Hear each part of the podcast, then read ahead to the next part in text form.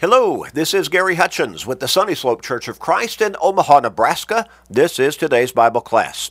A short Bible study every single day, seven days a week, only about 13 minutes each day, but that keeps us in God's Word, and being that short allows us to work it into our busy schedules every day.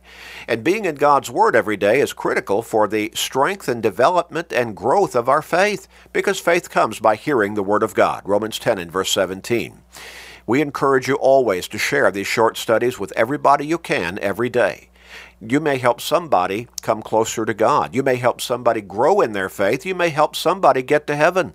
What a great blessing that will be for them, but it will also be a great blessing for you. So share through Facebook friends, text messages, other technological means with your family members, friends, work associates, neighbors, with literally everybody you can every day. Make that commitment and start today we're going to get back into our line of thought and study, talking about questions for the Judgment Day. Well, we talked about some of the really difficult exams that some people will have to take. We really listed what has what have been called the seven hardest exams and they have to do with professional degrees and professional certification. One of those, though, is the is the Scholastic Aptitude Test or the SAT test that high school juniors and seniors uh, have to take in order to qualify for entrance into college. And especially for the college of their choice. Some of them have higher standards of entrance than others. I had to take that test along with uh, another one as well, the AC, the ACT test, and and let me tell you, uh, they're not fun, not by any means, as far as my as far as I'm concerned. But all of the others are professional exams, and so we talked about those. We talked about in some cases what a large percentage of those who first take those exams fail, or what a small percentage of those who take those first exams pass on the first try. Well, then we've talked about how those are simply illustrative for the most important final exam that mankind will face, and every one of us will face this final exam, and that's Judgment Day. We will all be called to give account of the things that we have done in our physical lives, whether good or bad. 2 Corinthians 5 and verse 10. Nobody will be exempt from that particular exam. Nobody will be able to say, well, that's not my field of study, or that's not my area of expertise, or I'm just not interested in that particular subject matter or line of work. No. Paul said, we all must appear before the Lord, before the judgment seat of our Lord and Savior Jesus Christ, on that day, we will all be examined. We will all have to take that exam. Hmm. Nobody will be excluded. Well, in Romans chapter 14, beginning with verse 11, the Apostle Paul writes this As I live, says the Lord, and this is God speaking, every knee shall bow to me, and every tongue shall confess to God. So then, each of us shall give account of himself to God. Well, here is simply another verse of Scripture, another text of Scripture, that tells us exactly what we've just said. Everybody will meet on that final exam day. Nobody will be excluded. All of us will have to give account of ourselves, how we have lived personally, individually, while living here in our physical existence in this world. Well, let's, let's talk about some questions that will be on that exam. How about this first question? What about your works? What? Works? What do you mean? A whole lot of people who claim to be staunch believers in God and in Jesus Christ, and they would say, "Oh, I'm I'm I'm a dedicated Christian," but they believe that works, works, works. You can't do anything to save yourself, and they would, many of them at least, would quickly relate what the Apostle Paul wrote in Ephesians chapter two, verses eight and nine, where he said, "We have been saved by grace through faith." And that not of ourselves, it is the gift of God, not of works, lest anyone should boast. And so Paul is saying there's no way that we can earn our salvation through some whole host of good works that we think we've done. And he's absolutely right about that. The Jewish people, over those last few hundred years before the coming of Christ, really, they really messed up their mindset about how to be faithful to God. And they tied their faithfulness to God with doing all kinds of works and things. At least many of them did. I believe we can understand. But Paul's saying, look, we cannot save ourselves. We cannot, we cannot go to God and, and breathing our last and say, okay, God, you owe me salvation. You owe me eternal life because I did all these good things in the name of you and your Son, my Lord Jesus Christ. Well, no, not going to work. But most people, I think they probably stop with verse 9 where it says, not of works, lest anyone should boast. But verse 10 is part of that immediate context. And it goes on and says, For we are his workmanship, created in Christ Jesus for good works, which God prepared beforehand that we should walk in them.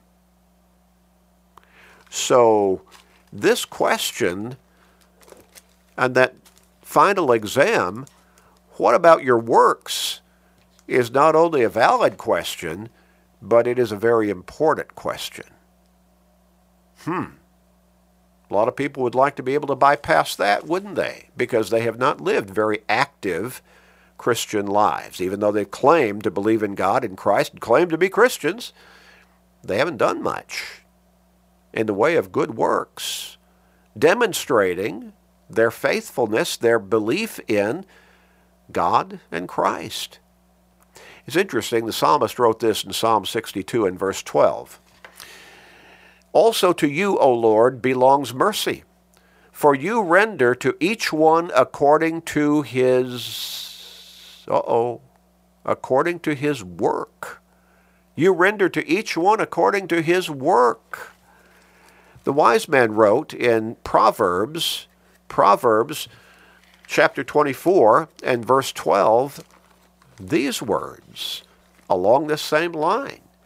If you say, Surely we did not know this, does not he who weighs the hearts consider it?